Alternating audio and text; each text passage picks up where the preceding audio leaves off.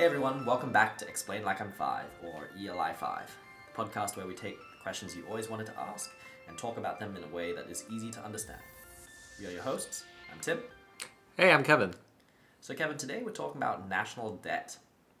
And specifically, most countries in the world do seem to be in debt, but who do they owe exactly, and what are the consequences for them being in debt? I mean, I hear the US is getting close to $20 trillion in national debt. Um, so, who do we owe, and where, where does it go when it gets repaid? $20 trillion. That's a really big number. Yeah. Uh, I see that number in the headlines a lot. Uh, but it's actually it's a, it's, a, it's a pretty interesting topic. So they owe, they owe regular people mostly actually. So the vast majority of U.S. debt uh, is owned by American citizens in the form of government bonds. Now it, it might seem like a boring topic, but trust me, it's pretty interesting. Okay, it let's makes get into it. yeah, it makes much more sense because it's not the country that's in debt; it's actually just the, the government that's in debt. And just like a Right. company can borrow from banks or private investors, the government can borrow from its people or other countries, right? That's called using leverage to kind of do really interesting stuff. Okay. So, we've got to talk about what government bonds are then. Yes. So uh, governments typically take on debt by issuing something called a bond. A bond is essentially kind of a promise, right? Uh, a promise that after a specific amount of time we'll pay you back a particular amount with interest. For example, you might buy a one year government bond at a price of $100 for an interest rate of 3%. Yep. And the government is essentially promising that after one year, they'll pay you $103. Yep. In reality, bonds often last a lot longer than that. Uh, there are 5, 10, even 50 year bonds. And the longer the time scale, the longer that uh, the government is holding your money, uh, the higher rate of interest usually.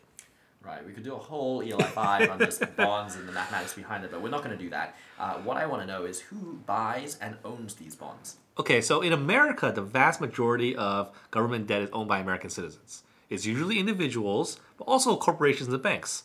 And there is a small amount that's owned by foreigners, either foreign individuals or corporations, or even by foreign governments. Okay, so tell me about like those other countries that also buy American debt, or how's it split? Yeah, so uh, the split is that 53% of the US national debt is owed to itself. So some of that is uh, money owed to future investments, much like how you're borrowing money from your own retirement account, right? Uh, for example, some countries like Japan, they have national debts that are two or three times their entire GDP.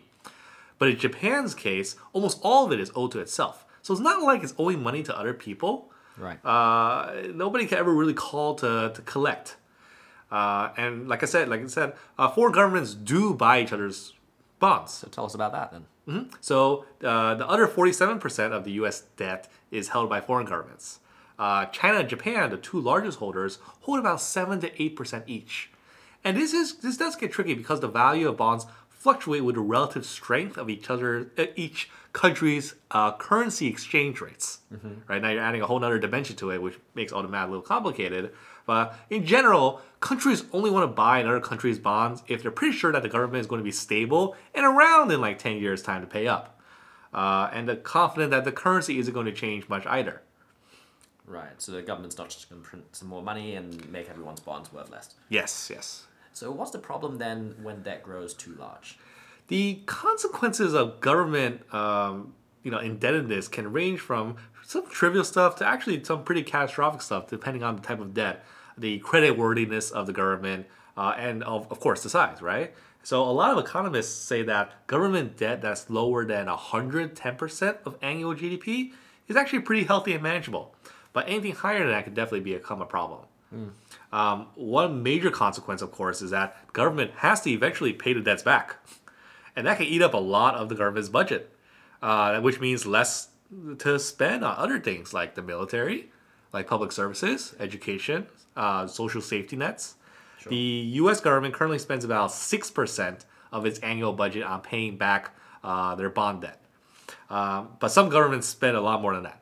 You know, one could even argue that at the relatively low level that the U.S. is paying, it's still a bad thing because the government is paying all this interest to investors, which is essentially money going straight from the taxpayer to rich people and big banks.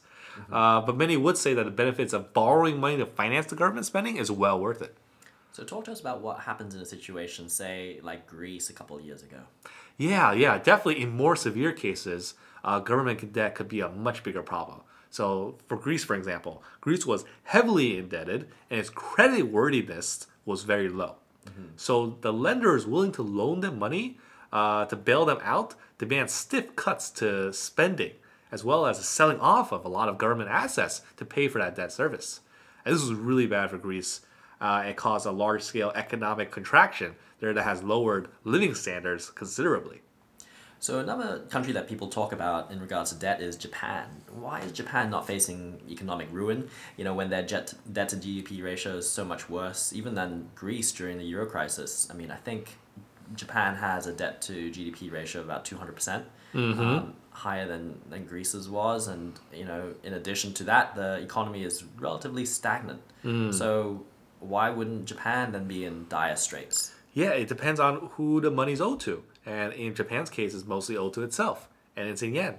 Uh, so if the value of the yen falls, the debt is still basically the same, uh, and it's Japanese citizens, Japanese banks that own most of that debt. So Japan only has to answer to Japan in this case. I see. Uh, and Japan has enough money and is rich enough to pay all off all its debt and to pay for what it needs. Uh, if the country needs more money, it can get it from the Japanese people and banks.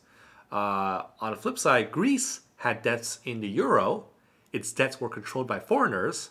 When the Greek economy went bad, it was German and French banks that wanted their money back. Uh, the economy went down more, and it couldn't pay its citizens or the debt, and it couldn't get more money from its own citizens. So it's all about the ability to make payments and not so much about the size of the debt. Yeah, exactly, exactly. Uh, historically, uh, if you look at the UK after the Napoleonic Wars, uh, actually had a debt to GDP ratio of over 250%. Uh, it was also almost over 250% after World War II. You know, it's not about the size of the debt, it's about the ability to make payments. Uh, Japan was rich, its people was able to pay off, uh, help pay the government, and Greece was poor and its debt was owed uh, to the foreigners. Okay, that's the same thing that the uh, Venezuelan debt of kind of sixty billion being so crippling. You know, Much worse. contrasting to the national debt in the U.S. of Yeah, twenty much trillion. worse. Got it. Did you learn something new today? If you did, send us a tweet or send us an email. Uh, we'd love to hear from you if you have suggestions on future episodes. Thank you as always to the wonderful community at r slash explain like I'm five on Reddit. We will see you all next week.